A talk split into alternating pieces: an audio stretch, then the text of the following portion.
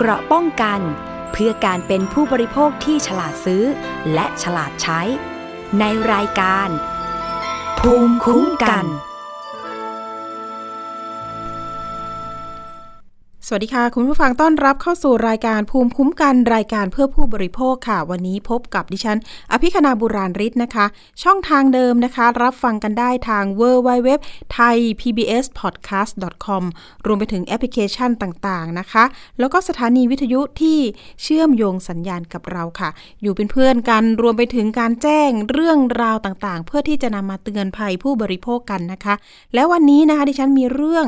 มาเตือนภัยกันนะคะเพราะว่ามูลค่าความเสียหายนั้นเยอะมากๆค่ะคุณผู้ฟังประมาณสัก50 ล้านบาทโอ้โหไม่เชื่อหูตัวเองใช่ไหมคะทำไมถึงโดนฉ้อโกงขนาดนั้นนะคะไปดูข้อมูลกันหน่อยค่ะเรื่องนี้ตำรวจบางใหญ่บอกว่าเตรียมออกหมายจับ2 สามีภรรยาช่อโกงนะคะหลายล้านบาทเลยนะคะก็คือ50 ล้านบาทนี่แหละจากกรณีที่มีเจ้าของบริษัทแห่งหนึ่งนะคะที่ได้รับความเสียหายมีการตั้งค่าหัวนำจับด้วยนะคะประมาณสัก 100,000 บาทหลังจากถูกชักชวนซื้อขายสินค้าประเภทเครื่องดื่มที่มีราคาถูกกว่าท้องตลาดประมาณสัก 1-10 บาทค่ะคุณผู้ฟังโดยเสียหายกว่าถ้าเป็นรายเดียวนะคะ26 ล้านกว่าบาทโอ้โหแล้วก็หลังจากนั้นนะคะมีการโพสต์คลิปนะคะลงโซเชียลพบว่ามีผู้เสียหายที่เป็นเจ้าของร้านโชว์หวยอีกหลายรายที่ถูก2 สามีภรรยาคนนี้ช่อโกงเงินไปในลักษณะเดียวกันมีการนำสินค้าต่างๆเครื่องดื่มนะคะต่างๆนี่แหละค่ะมาหลอกขายให้นะคะก็มีการหลงเชื่อกันเรื่องนี้ไม่ได้มีผู้เสียหายเพียงคนเดียวนะคะปรากฏว่านี่แหละค่ะลงโซเชียลไปปุ๊บมีผู้เสียหายยกมือเลยค่ะว่าดิฉันก็ถูกหลอกเหมือนกันนะคะเรื่องนี้เปิดเผยนะคะมาตั้งแต่วันที่14 มีนาคมมีคุณภาวิดาหรือใหม่นะคะเจ้าของบริษัทแห่งหนึ่งที่นนทบุรีมีคุณจันเพ็ญนะคะคุณณรงฤทธิ์รวมไปถึงคุณเกียรติคุณแล้วก็มีทนายโป้งนะคะคุณเกียรติคุณนี่ก็คือคุณทนายโป้งนี่แหละค่ะมีการพาผู้เสียหายนี่แหละค่ะเดินทางไปแจ้งความนะคะที่สภ.บางใหญ่จังหวัดนนทบุรีเพราะว่าถ้ารวมกันแล้วทั้งหมดนะคะมูลค่าความเสียหาย50 ล้านบาทผู้เสียหายเปิดเผยนะคะว่าอยากให้เจ้าหน้าที่ตำรวจติดตามคดีให้หน่อยความคืบหน้าทางคดีนั้นทางเจ้าหน้าที่ตำรวจสภ.บางใหญ่มีการรับแจ้งความรวมถึงติดตามคดีตั้งแต่วันที่ผู้เสียหายเดินทางไปแจ้งความว่าอย่างนั้นโดยมีทางพนักงานสอบสวน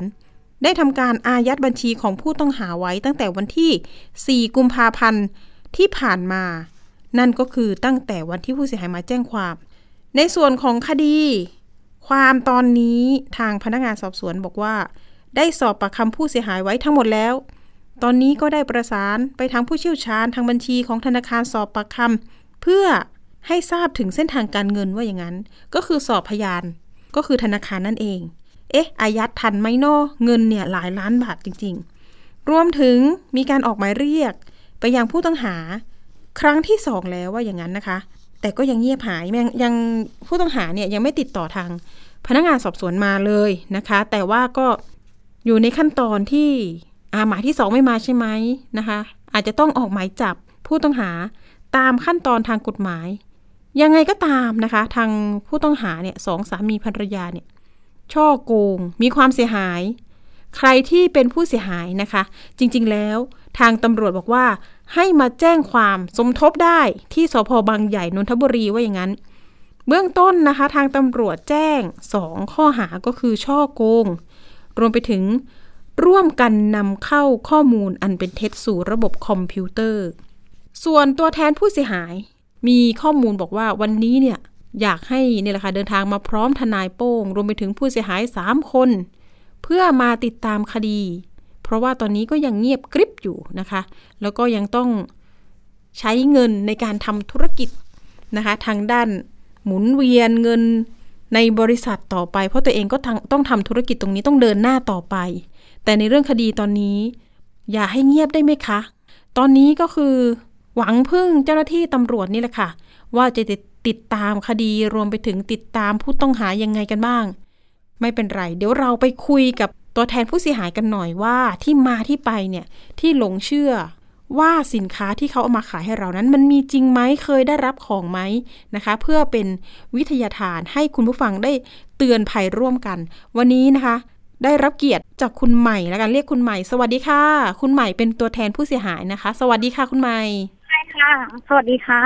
ค่ะคุณใหม่อยากจะให้คุณใหม่เล่าย้อนไปหน่อยว่ารู้จักกับสามีภรรยาคู่นี้ได้ยังไงคะก็จริงๆนะคะรู้จักกันมาหลักปีกว่าๆค่ะปีกว่าๆแล้วก็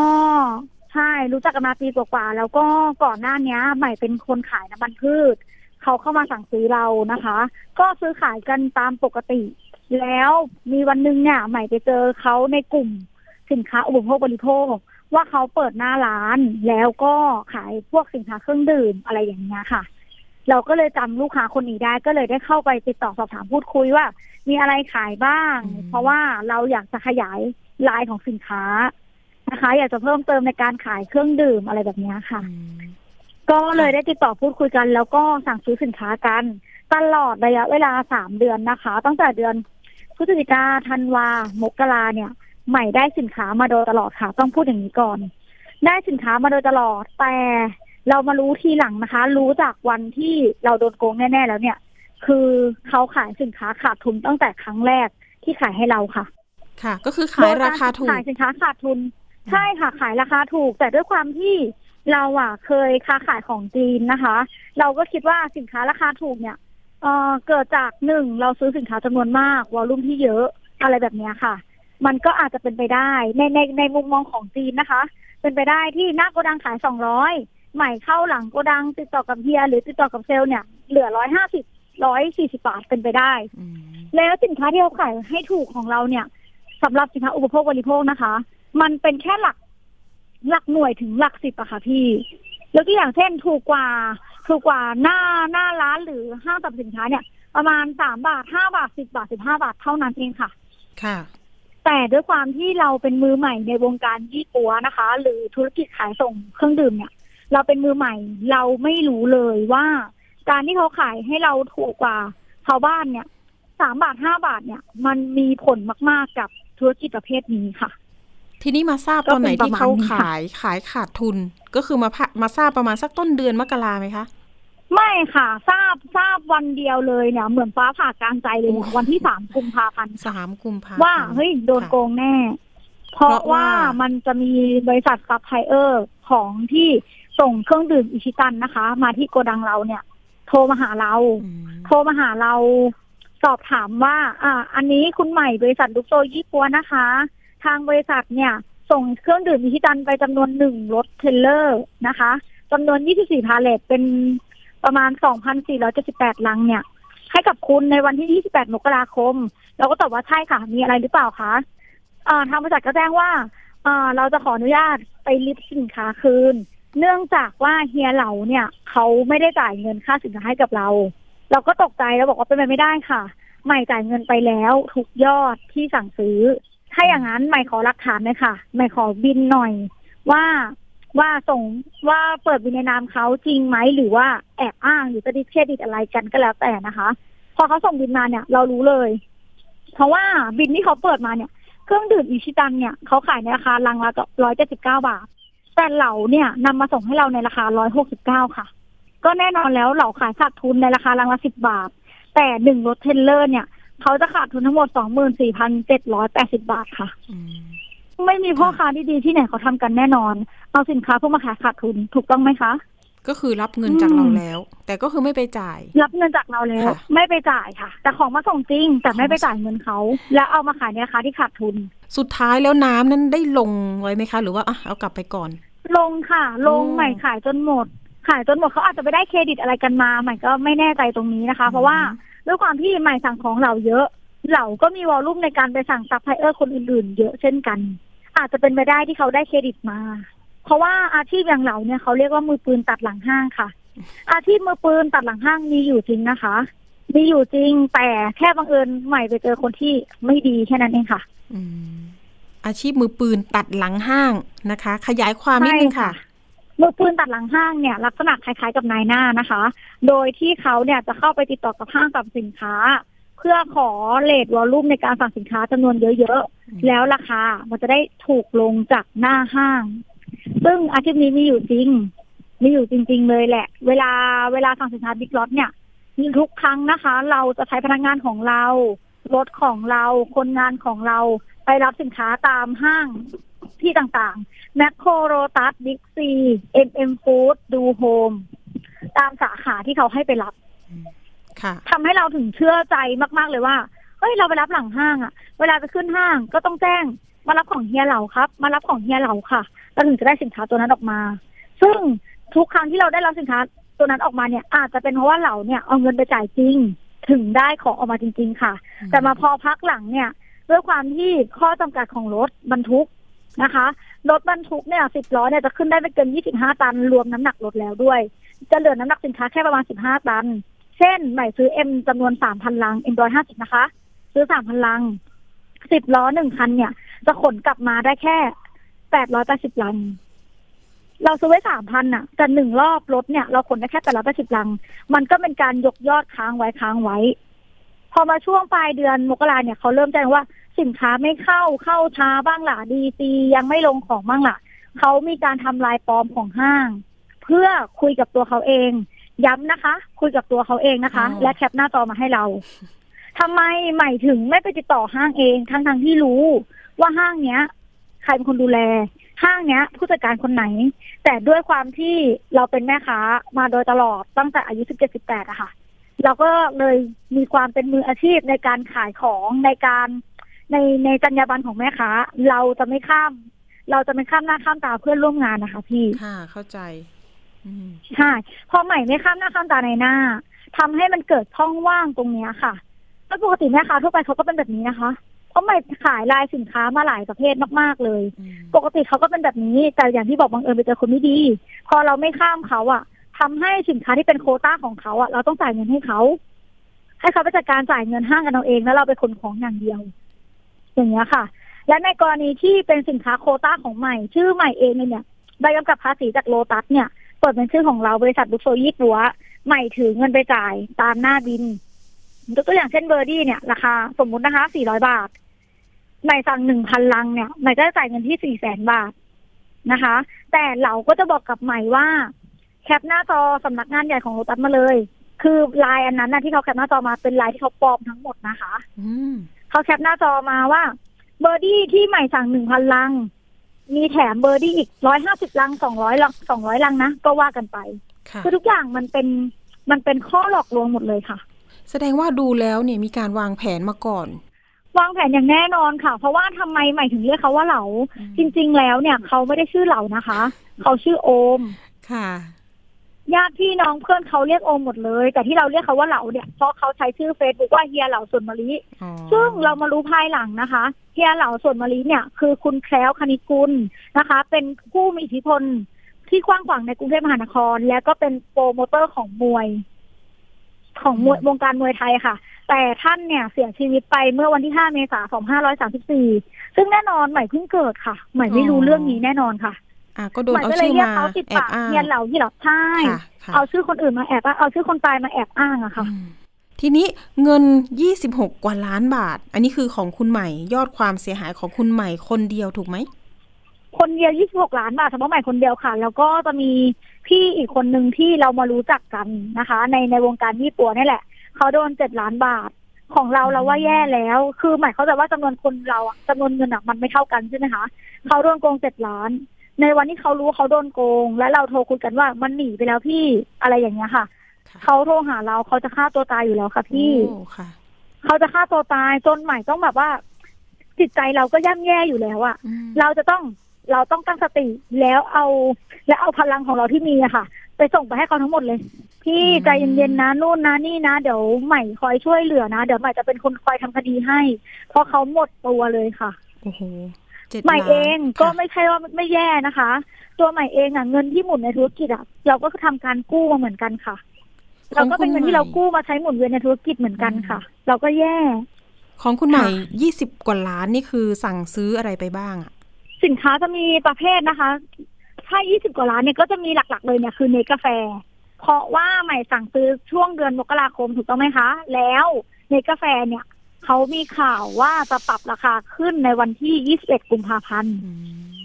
เราเป็นแม่ค้าเราก็คว้านซื้อในกาแฟจะเยอะประมาณ 20,000 ถาดได้ค่ะในกาแฟเบอร์ดี้ M150 คาราบาวลิโพสปอนเซอร์จ่ายเงินก็คือโอนให้เฮียเหลาเหรอคะใช่ค่ะโอนให้เขาในทุกๆวันเพราะว่าต้องบอกอย่างนี้ว่าทำไมถึงโอนทุกๆวันเพราะว่าเราได้ของกลับมาทุกวันเช่นกันนะคะก่อนเรื่องที่มันจะเกิดอะก่อนแต่วันที่3กุมภาพันธ์เนี่ยใหม่ได้ของกลับมาทุกวันวันนึงไม่ต่ำกว่า2คันรถถึง4คันรถ10ล้อค่ะค่ะแสดงว่าเราไม่ได้รู้ตัวล่วงหน้าเลยค่ะแสดงว่ามาทราบและแค่ราคาก็คือหลังวันที่3กุมภาพันธ์ใช่ไหมเอ่ยใช่ค่ะวันที่3วันเดียวเลยค่ะพอรู้ปุ๊บเขาหนีเลยค่ะรู้ยังไงบ้างตอนนั้นก็รู้จากเรื่องบริษัทอิชิตันโทรมาทวงเงินนะคะที่นำเงินที่นำของมาให้ที่บ้านแล้วก็เฮ้ยยังไม่ได้รับเงินนะมาของกลับใช่ค่ะจากนั้นพยายามติดต่อทางผู้คู่กรณีไปก็คือยังไงคะติดต่อไม่ได้หรือว่ายังไงตอนนั้นยังติดต่อได้อยู่ค่ะเขาตอนนั้นติดต่อได้อยู่เราก็พยายามคุยกับเขาเหมือนไม่รู้เรื่องอะไรเลยแต่เรารู้จากเพื่อนมาแล้วพี่คนที่โดนโกงแล้วเนี่ย7ล้านว่ามันไม่อยู่ร้านแล้วนะคือเขามีหน้าร้านนะคะพี่เขามีหน้าร้านขายส่งเลยเขามีหน้าร้านเหมือนกันอยู่ที่ไหนคะก็เริ่มอยู่ที่อำเภอไซน้อยจังหวัดนนทบุรีค่ะก็ใกล้ไม่ใกล้ไม่ไกลของคุณใหม่เนาะไม่ไกลค่ะไม่ไกลเลยแต่พอใหม่รู้แล้วว่าเราเนี่ยเรื่องน่าจะโดนโกงแล้วก็เลยโทรหาคุณปาที่โดนไป7ล้านเขาก็บอกว่าเนี่ยมันหนีไปแล้วนะใหม่เนี่ยของมันเก็บไปหมดเลยหาตัวไม่เจอเลยแต่เราก็พยายามโทรคุยกับเขาเพราะก่อนหน้านี้เราจะคุยกันทุกวันที่เพื่อวางแผนงานในวันรุ่งขึ้นเขาจะเข้ามาหาเราที่บ้านหรือโทรคุยกันทางโทรศัพท์ตลอดค่ะเราก็พยายามบอกเขาว่าเอ้ยเข้ามาหาเราสิมาคุยกันมีปัญหาตรงไหนอะไรแบบนี้ทำไมของถึงออกช้าแต่เขารู้ตัวแล้วไงคะว่าเรื่องราวมันต้องลุกลามเขาก็เลยไม่เข้ามาแล้วก็หายไปในที่สุดตอนนี้ก็คือทุกช่องทางปิดหมดเลยเหรอคะปิดหมดเลยค่ะปิดหมดเลย Facebook เหรอคะแต่ใหม่เชื่ออย่างนึงว่าปิดตั้งแต่วันนั้นเลยปิดตั้งแต่วันที่3เลยค่ะใช่ใหม่เชื่ออย่างนึงว่าเขาทำเป็นขบวนการค่ะนอกจากสองสามีภรรยาไม่ได้ทำแค่สองสามีภรรยานี้คิดว่าเป็นขบวนการมีใครมาเข้าเป็นขบวนการเลยค่ะมีใครข้องเกี่ยวบ้างคร่าวๆนะไม่ต้องพูดชื่อจริงอันนี้มันใช่อันนี้มันเป็นเรื่องของทางกฎหมายเราอาจจะบอกไม่ได้นะคะแต่ว่าคือตอนนี้มีหลักฐานชัดเจนแล้วว่าเขามีผู้ร่วมขบวนการแล้วก็ยังทำธุรกิจแบบนี้อยู่ด้วยค่ะอ๋อน่าจะยังทำอยู่ค่ะจริงๆตอนนี้เราก็คือทราบชื่อจริงนามสกุลทั้ง2คนแล้วเรียบร้อยใช่ไหมคะทราบแล้วเรียบร้อยนำหลักฐานให้ทางผู้กำกับสภ.บางใหญ่เรียบร้อยแล้วเนาะใช่ค่ะใช่ค่ะก่อนหน้านี้ก็ประมาณเดือนนึงหมายจับก็ยังไม่ออกเราก็หมดหนทางไม่รู้จะทำยังไงก็เลยทำคลิปลง TikTok แล้วมันเกิดเป็นไวรัลขึ้นมาในคืนนั้นเลยค่ะก็เลยมีพี่ๆสื่อมวลชนเขาเข้ามาทำข่าวก็เลยได้ไปคุยกับผู้กำกับแล้วก็ตอนนี้อยู่ในการดำเนินคดีออกหมายจับค่ะค่ะก็คือออกหมายเรียกไปแล้วเนาะทั้ง2ครั้งออกหมายเรียกไปแล้วทั้ง2ครั้งหมายเรียกครั้งที่2ครบไปเมื่อวันที่17มีนาค่ะ17มีนา17ที่ผ่านมาเดี๋ยวต้องตามหมายจับนะเนาะบุคคลอันตรายหนูก็รอหมายจับอยู่เนี่ยใช่ค่ะเพราะว่าหมายมีการตั้งประกาศค่าหัวนะคะคนละ 100,000 บาทเราแค้นอ่ะพี่คือเราคิดแล้วว่าเงินน่ะเอาอาจจะไม่ได้คืนแล้วเพราะเงินมันอยู่ในกระเป๋าคนอื่นมันคือของคนอื่นไม่ใช่ของเราแล้วแต่สิ่งที่เราต้องการก็คือ1เราขอให้เขากลับมารับผิดเราขอให้ตำรวจจับเขาไปลงโทษให้ได้ค่ะนอกจากที่ทราบมาเนี่ยมันมีอีกหลัก10คนนะคะที่โดนโกงแต่เราอาจจะไม่ได้รวมกลุ่มกันหรือยังไม่รู้ทั้งหมดอะค่ะเนาะเพราะว่าบางคนเนี่ยมันก็มองหาช่องทางในการดำเนินธุรกิจไปต่อนะคะอันไหนที่มีราคาที่มันมันได้เปรียบหรือว่าอะไรยังไงมันก็ต้องคว้าไว้ก่อนแหละนะคะในหลักการของคนทำธุรกิจอะใช่ไหมคะหมายจะบอกเลยว่าการที่หมายออกมาพูดในคลิป TikTok นะคะเพราะว่าเราต้องการให้เป็นวิทยาทานจริงๆค่ะเพราะในปัจจุบันเนี่ยมีร้านค้าโชว์หวยในประเทศไทยมากกว่า 400,000 ร้านค้าค่ะหมายเชื่อว่าเกิน 50% ยังไม่รู้จักอาชีพมือปืนตัดหลักของหลังห้างแล้วหมายกลัวพวกเขาเหล่านั้นไปเป็นเหยื่อรายต่อไปอะค่ะเราก็เลยอยากจะออกมาพูด แค่นั้นเองค่ะเอ๊ะลองเช็คคดีดูหรือยังว่าสองคนนี้อ่ะเขาเคยมีคดีแบบคล้ายๆช่อโกงแบบนี้ไหมไม่เคยค่ะไม่มีคดีค่ะแล้วตัวนายเหล่าเองด้วยความที่อาจจะรักภรรยามากมั้งคะ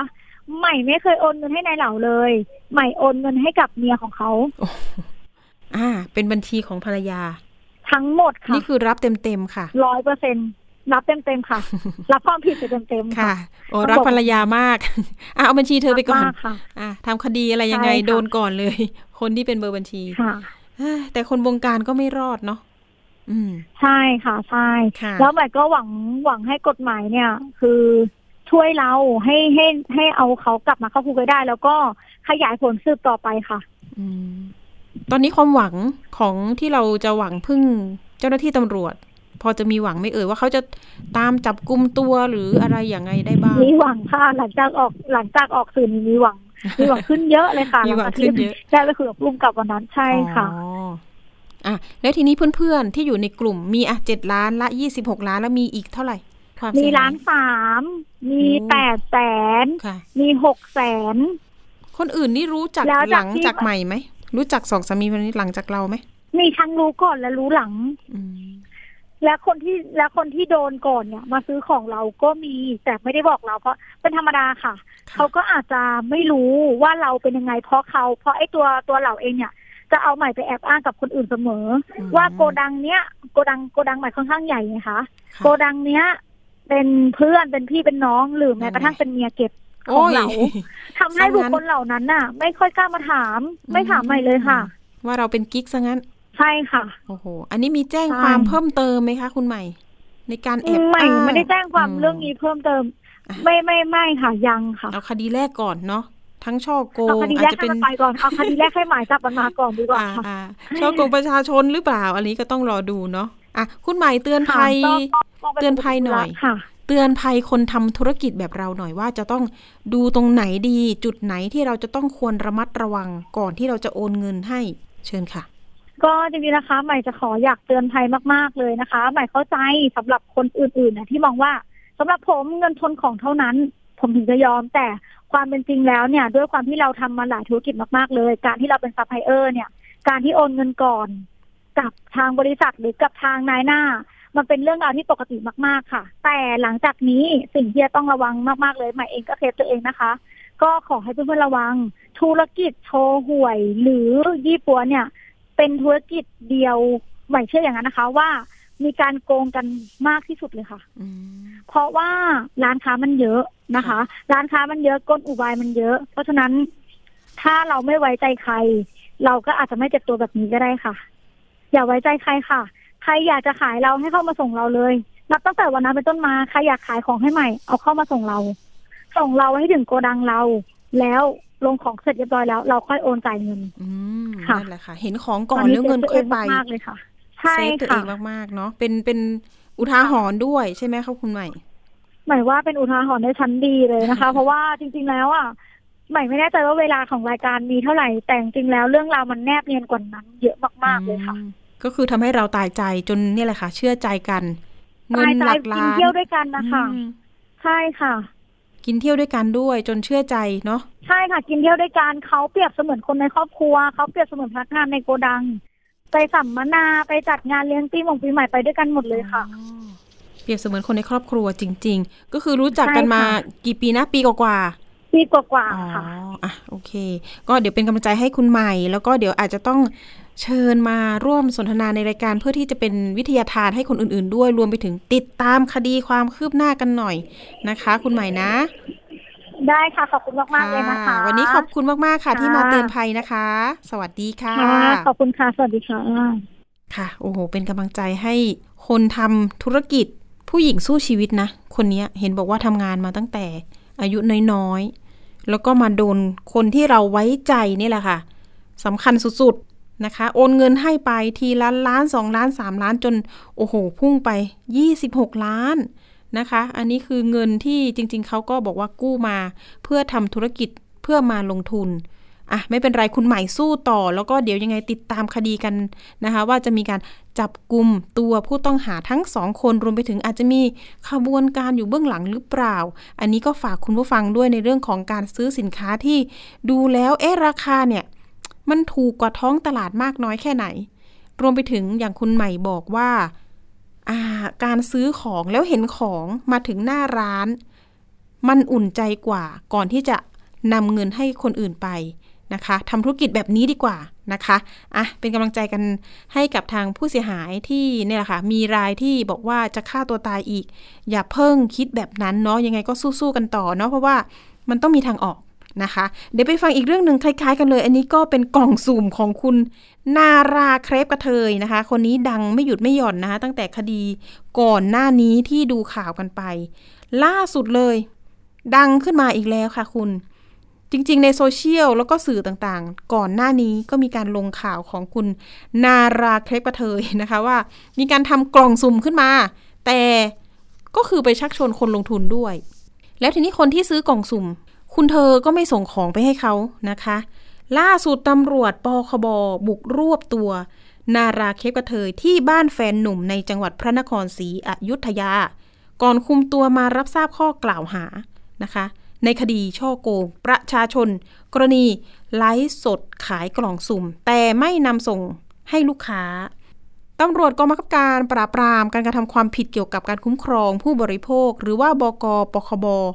ก็สามารถจับกลุ่มตัวนายอนิวัฒน์ปทุมถิ่นหรือว่านาราเครปกระเทยผู้ต้องหาตามหมายจับศาลอาญาได้ที่บ้านพักของแฟนหนุ่มในพื้นที่อำเภอบางปะอินจังหวัดพระนครศรีอยุธยาพร้อมอายัดโทรศัพท์มือถือ4เครื่อง iPad 1 เครื่องแล้วก็สมุดบัญชีธนาคารอีก6เล่มไว้ตรวจสอบก่อนนำไปตรวจค้นที่อาคารพาณิชย์ในพื้นที่เดียวกันถูกใช้เป็นสถานที่เก็บสินค้าและสถานที่ไลฟ์สดขายกล่องสุ่มซึ่งพบกล่องพัสดุภายในอาคารเนี่ยเป็นจำนวนมากเจ้าหน้าที่ก็เลยอายัดนะคะไว้ตรวจสอบเช่นเดียวกันขณะที่ถูกคุมตัวมานะคะนาราเนี่ยก็ได้อัดคลิปวิดีโอระบุว่าขณะนี้ถูกตำรวจรวบตัวแล้วเพราะว่ามีผู้เสียหายไปร้องเรียนกับตำรวจปคบและแจ้งความทางออนไลน์ซึ่งจะขอยืนยันนะคะจะขอยื่นประกันตัวเพื่อออกมาต่อสู้คดีและทำงานชดใช้หนี้ให้กับทุกคนอันนี้คือคำพูดของนาราที่ถูกนะคะระหว่างการจับกุมตัวมาเนี่ยก็อัดคลิปวิดีโอด้วยคุณผู้ฟังโอ้โหอ่ะก็บอกทางผู้เสียหายไปแบบนั้นทางสื่อโซเชียลที่ใครได้ติดตามน่าจะได้เห็นคลิปนะคะต่อมาทางตำรวจคุมตัวนารามารับทราบข้อกล่าวหาและสอบปากคำเพิ่มเติมที่กองบังคับการตำรวจที่ปคบที่ส่วนกลางนะคะซึ่งถูกแจ้งข้อหา4ข้อหาก็คือโฆษณาหรือสนับสนุนให้มีการกระทำความผิดกฎหมายฉ้อโกงประชาชนทุจริตหรือหลอกลวงโดยการนำเข้าสู่ระบบคอมพิวเตอร์ซึ่งข้อมูลอันเป็นเท็จแล้วก็มีการกู้ยืมเงินที่เป็นการฉ้อโกงประชาชนนี่คือคดีคือข้อหาขณะที่นารานะคะเดินทางมาถึงปคบสื่อมวลชนก็พยายามสัมภาษณ์แต่นารากลับพูดโฆษณาสินค้าตัวเองซะงั้นบอกสั้นๆว่าจะหาเงินไปใช้หนี้และร้องเพลงก่อนเข้าไปพบพนักงานสอบสวนอ่ะเป็นอย่างนี้มึนไปเลยนักข่าวนะคะทางด้านพลตำรวจตรีอนันต์นานาสมบัติท่านเป็นผู้บังคับการบก.ปคบ.ก็เปิดเผยว่าการเข้าควบคุมตัวนาราเครปกระเทยว่าเนื่องจากมีผู้เสียหายเข้าแจ้งความที่ตำรวจที่บก.ปคบ.อย่างต่อเนื่องและมีมูลค่าความเสียหายเนี่ยจำนวนมากตำรวจจึงรวบรวมพยานหลักฐานและขออำนาจศาลออกหมายจับส่วนกรณีที่นาราไปยื่นหนังสือร้องขอให้ทางกระทรวงยุติธรรมช่วยเป็นตัวกลางไกล่เกลี่ยกับผู้เสียหายก็เป็นสิทธิของผู้ต้องหาซึ่งอยู่คนละส่วนกับทางคดีอาญาค่ะใช่แล้วดิฉันเห็นภาพข่าวไปยื่นกับท่านธนกฤษกระทรวงยุติธรรมยังงงอยู่ว่าเฮ้ยผู้ต้องหาเนี่ยไปยื่นแบบนี้ได้ด้วยเหรอเป็นคดีแพ่งไหมที่สามารถอย่างนี้ทำได้เหรอก็คือสังคมก็ตั้งคำถามว่าทำได้เหรอแล้วกระทรวงยุติธรรมจะเป็นคนกลางให้เหรอนะคะหรือว่าอ่ะรวบตัวไปแบบนี้แหละส่วนไปดูข้อมูลของทีมทนายนะคะเป็นทนายละกันทนายของคุณนาราก็บอกว่า ได้เข้ามาเพื่อให้คำปรึกษาด้านกฎหมายพร้อมดำเนินเรื่องเพื่อขอประกันตัวในชั้นพนักงานสอบสวนส่วนเรื่องหลักทรัพย์ในการประกันตัวก็ขึ้นอยู่กับแม่ของนายอนิวัฒน์หรือว่านาราจะนำอะไรมาเป็นหลักทรัพย์ซึ่งขณะนี้ยังไม่ได้พูดคุยเรื่องรายละเอียดเรื่องนี้สำหรับข้อหาฉ้อโกงประชาชนไม่สามารถยอมความได้ก็จริงแต่การยื่นเรื่องขอไกล่เกลี่ยสามารถใช้ประกอบการพิจารณาโทษในชั้นศาลซึ่งเป็นดุลพินิจของผู้พิพากษามาดูข้อมูลตรงนี้หน่อยนะคะการชักชวนก่อนหน้านี้นะคะคุณนาราเนี่ยเขาโฆษณาแบบไหนอย่างไรคุณนาราเครปกระเทยเนี่ยก่อนหน้านี้ก็จะได้ชื่อว่าเน็ตไอดอลชื่อดังนะคะแต่ว่ามาหันมาทำงานด้านนี่แหละค่ะขายสินค้าออนไลน์ก็มีพฤติกรรมแบบนี้ล่าสุดก็มีการระบุว่าพฤติกรรมไลฟ์สดหลอกขายของกล่องซุ่มเนี่ยอ้างว่าหากซื้อกล่องซุ่มในราคา 10,000 บาทก็จะได้รับทองคำ2 สลึงรวมถึงเงิน 6,000 บาทแต่ถ้าซื้อกล่องสุ่มในราคา 50,000 บาทก็จะได้รับทองคำ3บาทเงินสดอีก 20,000 ถ้าลงทุน 100,000 บาทจะได้รับทองคำ5บาทเงินสด 50,000 เราควรจะตั้งสติกับผลประโยชน์ตรงนี้นะคะเนี่ยแต่เมื่อผู้เสียหายโอนเงินซื้อกล่องสุ่มไปให้นายอนิวัฒน์แล้วกลับไม่มีการจัดส่งกล่องสุ่มให้ตามที่ตกลงกันไว้เข้าข่ายหลอกลวงเอาเงินจึงจัดกำลังนี่แหละค่ะไปรวบตัวซะเรียบร้อยแจ้งข้อหาเรียบร้อยนะคะตอนนี้อย่าเอาเป็นเยี่ยงอย่างนะเนี่ยสั่งของแต่ก็ไม่ส่งของมาให้ดิฉันเห็นมีผู้สื่อข่าวท่านหนึ่งนะเคยออกมาไลฟ์สดเหมือนกันเห็นบอกว่าได้เงินคืนนะแต่ครึ่งหนึ่งเรื่องนี้ต้องเตือนภัยกันแล้วก็เตือนสติกันนะแล้วก็ดูคดีของคุณนาราเครปกระเทยนะอันนี้เป็นชื่อฉายาเขานะคะไม่ได้บูลลี่เรื่องว่าเขาเป็นเพศที่3ที่2นะคะก็ต้องมาติดตามกันต่อไปว่าจะสามารถศาลจะให้ประกันตัวไหมนะคะไปเรื่องต่อไปตามกันนิดนึงนะคะเรื่องนี้สารซีเซียม137หายไปนะคะโอ้โหตอนนี้เป็นข่าวหลากหลายสื่อที่ให้ความสนใจกันมากเพราะว่ามันเกี่ยวข้องกับอันตรายต่อสุขภาพเป็นอย่างมากโดยเฉพาะในจังหวัดปราจีนบุรีนะคะจากกรณีนะคะที่มีการประกาศตามหาท่อขนาดใหญ่ที่มีซีเซียม137สารกัมมันตรังสีที่อาจก่อให้เกิดอันตรายต่อสุขภาพหากไม่ได้อยู่ในท่อหรือถูกแกะออกซึ่งหายไปจากโรงไฟฟ้าแห่งหนึ่งในพื้นที่ปราจีนบุรีตั้งแต่วันที่14มีนาคมที่ผ่านมาก่อนจะมีการเปิดเผยว่าท่อสารซีเซียม137เนี่ยจริงๆแล้วหายไปก่อนหน้านี้คุณผู้ฟังหายไปตั้งแต่วันที่23กุมภาพันธ์แต่โรงไฟฟ้าดังกล่าวเพิ่งทราบเรื่องและแจ้งหน่วยงานราชการทราบในวันที่10มีนาคมจนนำไปสู่การประกาศตามหาต่อมาผู้ว่าราชการจังหวัดปราจีนบุรีแถลงยืนยันแท่งเหล็กบรรจุซีเซียม137ถูกหลอมในโรงงานพื้นที่กบินบุรีปราจีนบุรีเบื้องต้นสั่งปิดพื้นที่หยุดงานทันทีเตรียมตรวจเลือดกลุ่มเสี่ยงโดยเฉพาะพนักงานอย่างน้อย70ชีวิตแล้วก็ชาวบ้านใกล้เคียงด้วยค่ะอย่างไรก็ตามนะคะเมื่อวันที่20มีนาคมอาจารย์สนธิคชวัฒน์นะคะนักวิชาการสิ่งแวดล้อมเนี่ยได้ออกมาโพสต์ข้อความลงใน Facebook นะคะระบุความจริงที่ต้องยอมรับเพื่อนำไปสู่การจัดการสำหรับซีเซียม137ที่ถูกหลอมไปแล้วโดยระบุข้อความว่า 1. ข้อมูลกรมโรงงานแท่งซีเซียม137ถูกหลอมกับเศษเหล็กแล้วที่โรงงานแห่งหนึ่งซึ่งเป็นโรงงานหลอมเหล็กในอำเภอกบินบุรีแล้วนำฝุ่นแดง 12.4 ตันในโรงงานเนี่ยไปสู่กระบวนการรีไซเคิลที่จังหวัดระยองเมื่อวันที่2มีนาคมแล้วนะคะ 2. กระบวนการหลอมเหล็กในเตาหลอมจะนำเศษเหล็กมาอัดกันเป็นก้อนแล้วเทเข้าสู่เตาหลอมที่มีอุณหภูมิสูงนะคะ 1,200 องศาขณะที่เพิ่มความร้อนจะมีฝุ่นเหล็กละเอียดออกมานะคะลอยผ่านขึ้นไปสู่ถุงกรองฝุ่นซึ่งจะทำการกรองฝุ่นละเอียดไว้ได้ถึง90%อีก10%จะลอยออกไปที่ปลายปล่องสู่บรรยากาศขณะที่ก้นเตาหลอมจะมีตะกันเหล็กนะคะที่เผาไหม้ไม่หมดกองอยู่ด้วยดังนั้นที่ปลายปล่องมีฝุ่นละเอียด กับซีเซียม137ระบายออกไปสู่บรรยากาศรอบๆโรงงานเหล็กซึ่งอาจจะไกลถึง5กิโลเมตร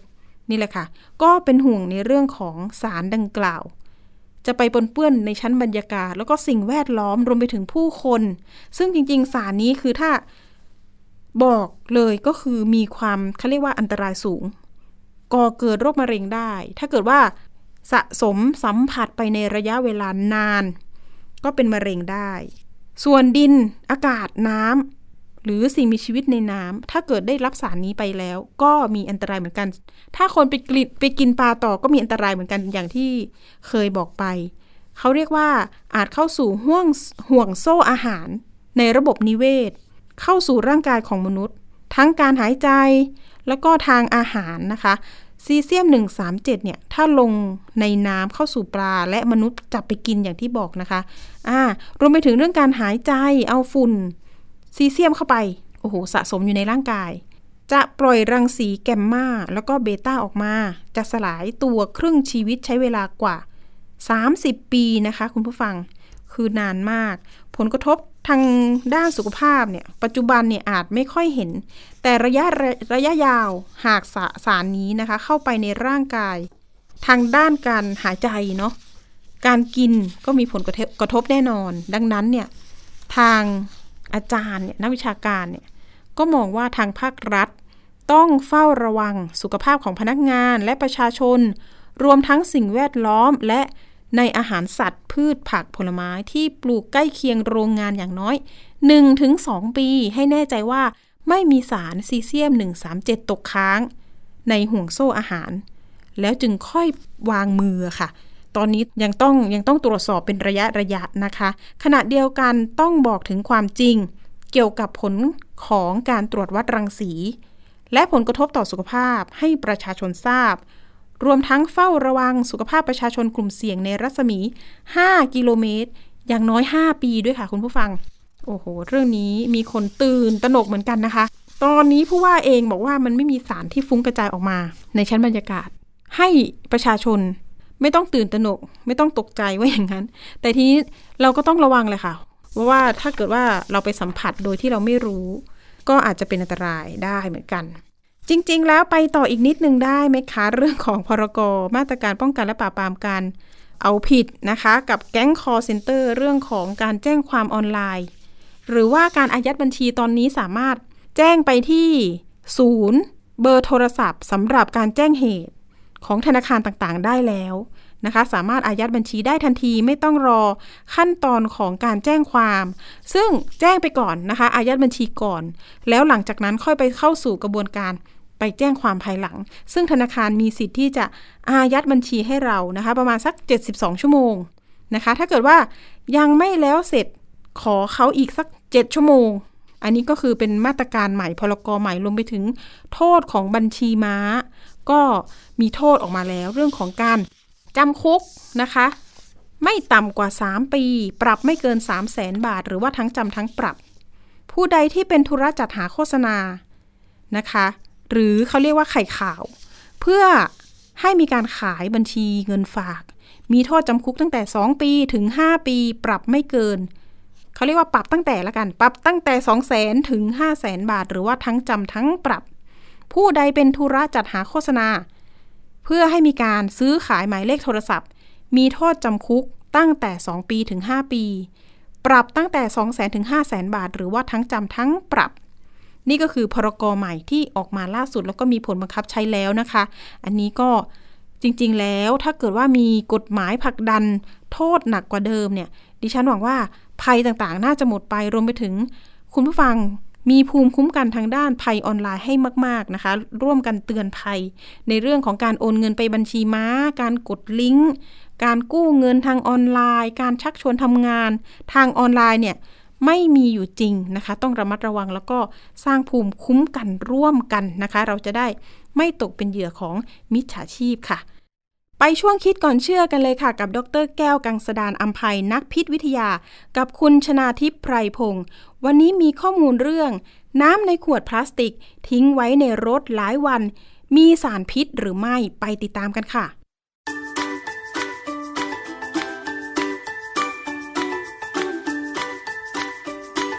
ช่วงคิดก่อนเชื่อพบ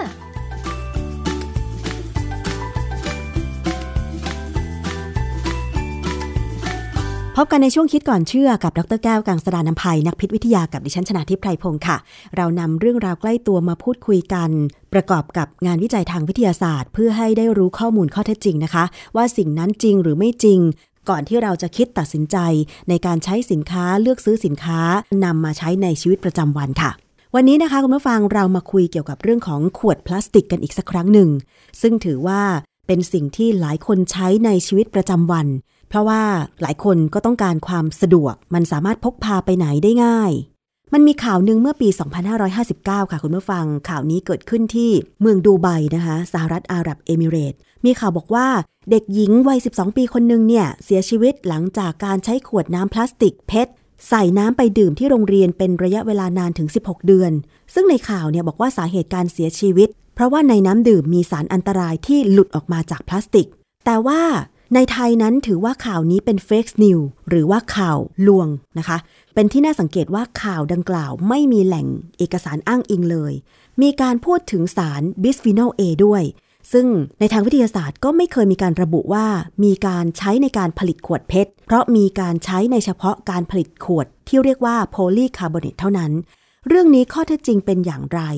แล้วมีงานวิจัยอะไรเพิ่มเติมไหมเกี่ยวกับขวดน้ำพลาสติกเราไปฟังจากอาจารย์แก้วค่ะอาจารย์คะการตั้งวางขวดน้ำพลาสติกไว้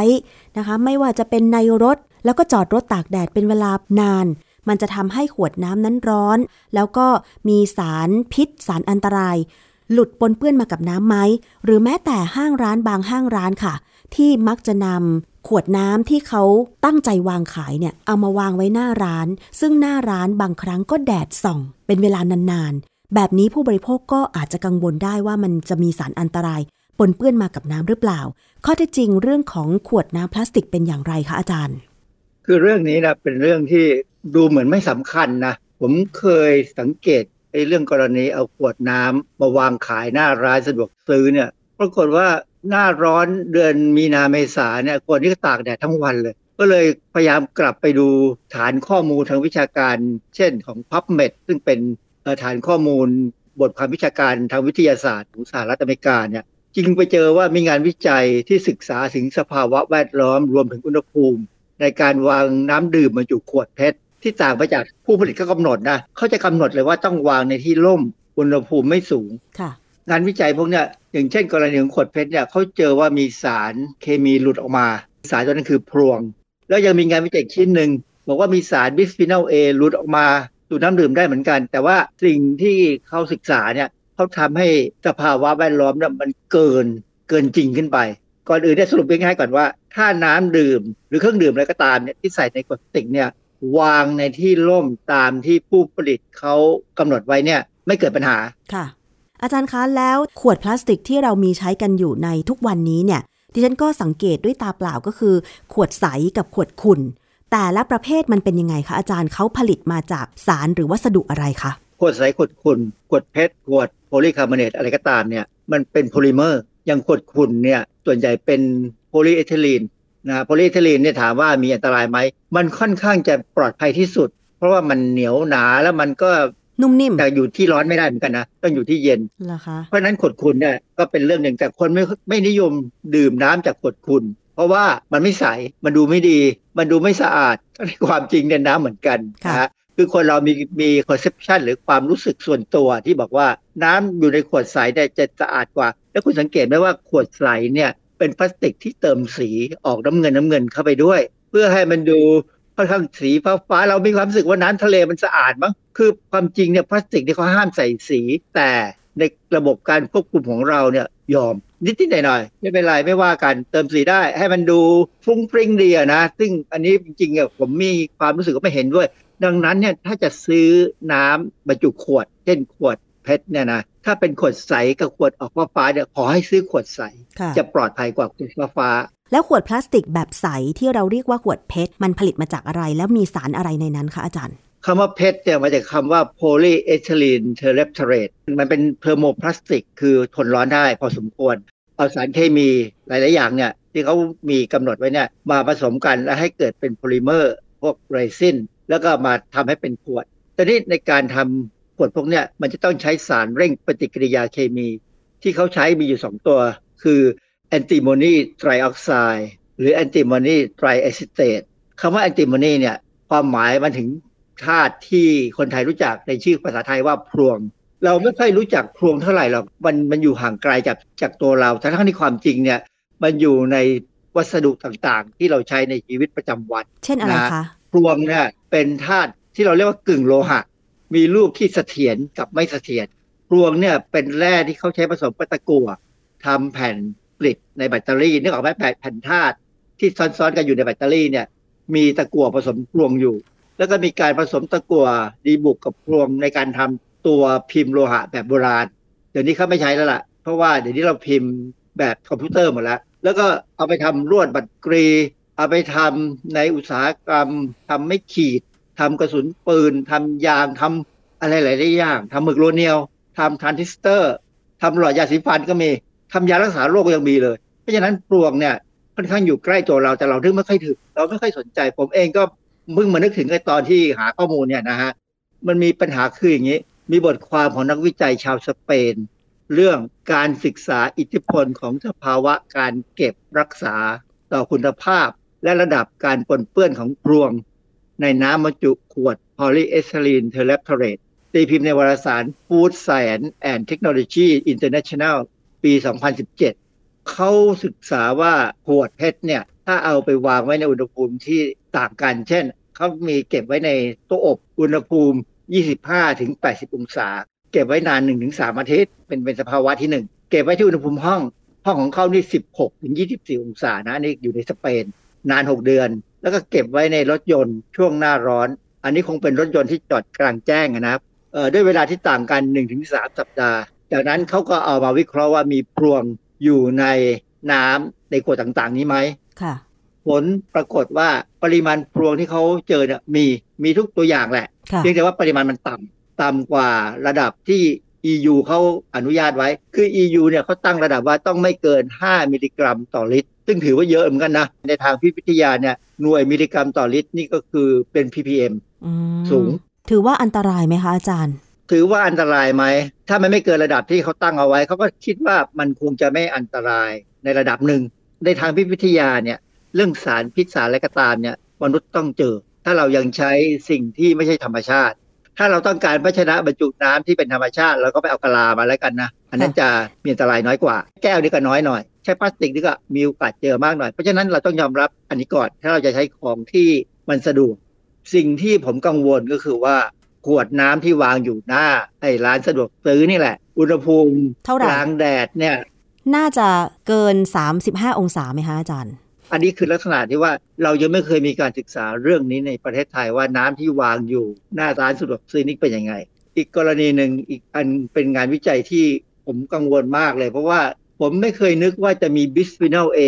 หลุดออกมาจากขวดเพชรเพราะว่าอะไรก็อย่างที่คุณน้ำพูดไปแต่ตอนแรกเนี่ยนะว่าเพชรเนี่ยมันไม่มีการใช้บิสฟีนอลเอผลิตหรอกเขาใช้บิสฟีนอลเอในขวดโพลีคาร์บอเนตซึ่งอเมริกาและแคนาดาเนี่ยก็พยายามเลิกใช้แล้วปัจจุบันนี้เราจะเห็นว่าขวดโพลีคาร์บอเนตเนี่ยเขาจะเขียนป้ายไว้ว่าเป็นบิสฟีนอลเอฟรีแสดงว่าในการผลิตเขาใช้สารตัวอื่นไอสารตัวอื่นที่แทนเนี่ยผมก็ไม่รู้ว่ามันคืออะไรเขาไม่ได้บอกไว้ชัดอย่างเช่นขวดนมเด็กเนี่ยค่ะช่วงหนึ่งที่เขามีการรณรงค์กันว่าไม่ควรจะใช้บิสฟีนอลเอมาผลิตถ้าขวดนมเด็กยี่ห้อไหนปลอดภัยก็คือไม่มีสารบิสฟีนอลเอเนี่ยให้ระบุคำว่าบิสฟีนอลเอฟรีด้วยค่ะอาจารย์ซึ่งอันนี้เราไม่รู้ว่าเขาอะไรมาแทนบิสฟีนอลเอหาข้อมูลไม่ได้นะแต่ที่สำคัญคืออย่างนี้เราเคยมีปัญหาเรื่องน้ำมันเบนซินเนี่ยแล้วมีตะกั่วใช่ไหมเราก็เลิกใช้น้ำมันเบนซินที่มีตะกั่วแต่ปรากฏว่ามีอาจารย์ท่านหนึ่งที่วิศวะจุฬาเนี่ยต่อไปให้ข้อมูลว่าเขาเอาตะกั่วออกความจริงไม่ใช่ตะกั่วแท้ๆนะมันจะเป็นสารประกอบอินทรีย์ของตะกั่วปรากฏว่าเขาเอาสารอื่นเข้ามาใส่ซึ่งเป็นสารก่อมะเร็งเหมือนกันเป็นสารในกลุ่มโพลีไซคลิกอะโรมาติกไฮโดรคาร์บอนคือเขาต้องการทำให้น้ำมันเบนซินเนี่ยมีออกเทนสูงตามต้องการเนี่ยก็ต้องเติมสารบางอย่างแต่งเข้าไปซึ่งอันนี้เป็นสิ่งที่น่าสนใจว่าเราก็เลยสบายใจว่าไม่มีตะกั่วแต่เราไม่ได้รู้ว่าอย่างอื่นที่เข้าไปแทนน่ะมันก็มีอันตรายอันนี้ก็เป็นลักษณะเดียวกันกับพลาสติกว่าพอเอาบิสฟีนอลเอออกไปแล้วเนี่ยเขาทำยังไงถึงได้เป็นโพลีคาร์บอเนตเหมือนเดิม บิสฟีนอลเอเนี่ยเท่าที่ผมทราบเนี่ยนะคุณสมบัติของมันที่เขาเอาไปใช้เนี่ยคือมันเป็นแอนตี้ออกซิแดนต์หรือสารต้านการเสื่อมสลายของสิ่งบางตัวที่อยู่ในพลาสติกคือบิสฟีนอลเอไม่ใช่เป็นเนื้อพลาสติกแต่เป็นตัวเป็นสารเขาเรียกว่าแอดดิทีฟหรือสารเติมแต่งเข้าไปเพื่อช่วยให้การผลิตพลาสติกเนี่ยเป็นไปได้ตามที่ต้องการแต่พอดึงออกไปแล้วเนี่ยต้องมีการใช้ตัวอื่นซึ่งอาจจะเป็นตัวที่อาจจะปลอดภัยกว่าก็ได้อันนี้ผมยังหาข้อมูลไม่ได้นะในงานวิจัยที่ทำที่มาเลเซียเนี่ยเขาตีพิมพ์ในวารสาร Malaysian Journal of Medicine and Health Science ปี 2018 ตัวบทความเนี่ยชื่อสาร Bisphenol A หลุดออกจากขวดน้ำดื่ม Polycarbonate อันนี้เป็นขวดที่ใช้ทำขวดนมเด็กนะและ Polyethylene Terephthalate อันนี้ก็คือขวดน้ำอัดลมภายใต้สภาวะการจัดเก็บที่แตกต่างกันและความเสี่ยงต่อสุขภาพที่เกี่ยวข้องนักวิจัยเนี่ยเข้าไปซื้อขวดโพลีคาร์บอเนตจากผู้ผลิตรายหนึ่งแล้วก็ไปซื้อขวดเพชรมาจากผู้ผลิตอีกรายหนึ่งคือเขาฉลาดเขาเลี่ยงไม่เอาจากร้านเดียวกันบริษัทเดียวกันเสร็จแล้วเขาก็เอามาใส่น้ำแล้วก็ไปวางไว้ในที่อุณหภูมิต่างกันเช่นอุณหภูมิ4องศาเซลเซียสอันนี้เป็นห้องเย็น25องศาเซลเซียสคืออุณหภูมิห้อง50องศาและก็75องศาเซลเซียสซึ่งเป็นอุณหภูมิในรถยนต์นั่นแหละเป็นรถยนต์ที่ตากแดดนะมีระยะเวลาการเก็บคือเก็บที่1 2 4และ8สัปดาห์อันนึงก็ไปใส่ไว้ในรถยนต์จริงๆหรือตากแดดอุณหภูมิที่ตากแดดในรถยนต์เนี่ยคือ75องศาเซลเซียสโดยที่อุณหภูมิข้างนอกเนี่ยที่กลางแดดเนี่ย 32.5 องศาเซลเซียสเท่านั้นเองอาจารย์คะผลการวิจัยเรื่องของ BPA ในขวดน้ำดื่มเพชรนี่ที่มาเลเซียวิจัยผลออกมาเป็นยังไงคะคือผลการวิจัยเนี่ยเขาพบว่า BPA ในน้ำที่ได้จากขวดโพลีคาร์บอเนตมีความเข้มข้นประมาณตั้งแต่9ไปถึง257นาโนกรัมต่อลิตรและในขวดเพชรที่11ถึง269นาโนกรัมต่อลิตรซึ่งตัวเลขพวกนี้ต่ำกว่าขีดกำหนดของสหภาพยุโรปซึ่งกำหนดไว้ที่600นาโนกรัมต่อลิตรจะเห็นว่าออกมาแต่ต่ำแต่ว่าความหมายถ้าเรากินน้ำเป็นประจำทุกวันจากขวดดังกล่าวซึ่งอยู่ที่อุณหภูมิร้อนๆหรือว่าอย่างบางคนเนี่ยไปซื้อน้ำจากร้านสะดวกซื้อที่เขาวางขวดไว้กลางแดดอย่างเงี้ยเป็นประจำเนี่ยมันก็จะค่อยๆเยอะขึ้นสะสมขึ้นสารพวกนี้เป็นสารที่ละลายในไขมันเพราะฉะนั้นการสะสมจะสูงก็เป็นเรื่องที่ต้องคิดว่าเวลาจะไปซื้อน้ำขวดควรจะซื้อจากสถานที่ที่เขาเก็บไว้ข้างในร้านไม่ใช่นอกร้านเรามีสิทธิ์จะเลือกที่จะซื้อที่ร้านไหนก็ได้แต่ว่าถ้าไม่มีสิทธิ์เลือกนี่ก็ลำบากจะสังเกตเลยนะขวดน้ำหรือน้ำในขวดที่มาจากเราวางไว้กลางแดดหรือที่ร้อนๆเนี่ยมันมีรสชาติได้มีกลิ่นประหลาดเขาบอกว่าเป็นกลิ่นพลาสติกก็อาจจะเป็นอย่างนั้นก็ได้แต่ว่ากลิ่นพลาสติกจะมีอะไรหลุดไหมเราไม่รู้เพราะว่าไม่มีงานวิจัยตรงนี้เลยค่ะแต่ว่าผลการวิจัยของมาเลเซียที่ได้อาจารย์บอกว่ามันน่ากังวลถ้าเราดื่มน้ำในขวดไม่ว่าจะเป็นขวดโพลีคาร์บอเนตหรือขวดเพชรที่ตั้งวางกลางแดดหรืออยู่ในอุณหภูมิที่สูงเป็นประจำอันนี้น่าจะกังวลว่ามันจะมีสารบิสฟีนอลเอปนเปื้อนมากับน้ำใช่ไหมคะอาจารย์เพราะว่าสารพวกนี้เนี่ยนะเป็นสารที่มีผลกับระบบฮอร์โมนในร่างกายมนุษย์ค่ะผลยังไงคะที่รู้กันคือมันเป็นสารที่ไปรบกวนฮอร์โมนเนี่ยมันก็ทำให้อย่างเช่นกรณีผู้หญิงในสิ่งที่เขากลัวคือมะเร็งเต้านมของผู้ชายก็คือมะเร็งต่อมลูกหมากอันนี้ถึงจะมีปริมาณต่ำแต่การสะสมมีได้และการทำลายนี่ขึ้นอยู่กับแต่ละบุคคลว่าตับจะแข็งแรงไหมถ้าแข็งแรงเนี่ยก็ไม่มีปัญหาตับไตเนี่ยเป็นบริเวณที่จะทำลายสารพวกนี้ได้ถ้ามันอยู่ในน้ำนะถ้าคนที่สามารถทำน้ำกรองดื่มเองได้เนี่ยก็คงไม่ต้องมีปัญหาพวกนี้หรือถ้าไปซื้ออย่างของผมเนี่ยผมซื้อน้ำกรองมาจากที่ทำงานเก่าแล้วอยู่ในขวดคุณเนี่ยมันจะไม่มีสารพวกนี้หรอกเพราะฉะนั้นกระบวนการที่เราทำเองเนี่ยผมก็เดาว่าก็คงไม่มีอะไรออกมาเท่าไหร่เพราะว่าเราไม่ได้วิเคราะห์เราก็ไม่กล้าพูดว่ามันจะบริสุทธิ์ 100% คือในหลักวิทยาเนี่ยเราคงจะหาน้ำดื่มที่บริสุทธิ์แบบ 100% แบบไม่มีอะไรปนเปื้อนเลยเนี่ยยากค่ะ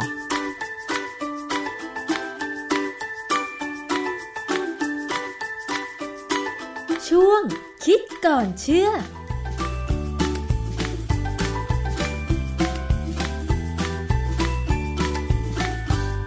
ขอบคุณข้อมูลจากคิดก่อนเชื่อมากๆค่ะวันนี้หมดเวลาสำหรับดิฉันแล้วนะคะลาคุณผู้ฟังไปก่อนพบกันตอนหน้าวันนี้สวัสดีค่ะติดตามฟังรายการได้ที่เว็บไซต์ thaipbspodcast.com และ YouTube Thai PBS Podcast ฟังทางแอปพลิเคชัน Thai PBS Podcast Spotify Google Podcast Podbean SoundCloud และ Apple Podcast กดติดตามเป็นเพื่อนกันทั้ง Facebook Twitter Instagram และ YouTube Thai PBS Podcast แค่ฟังความคิดก็ดังขึ้น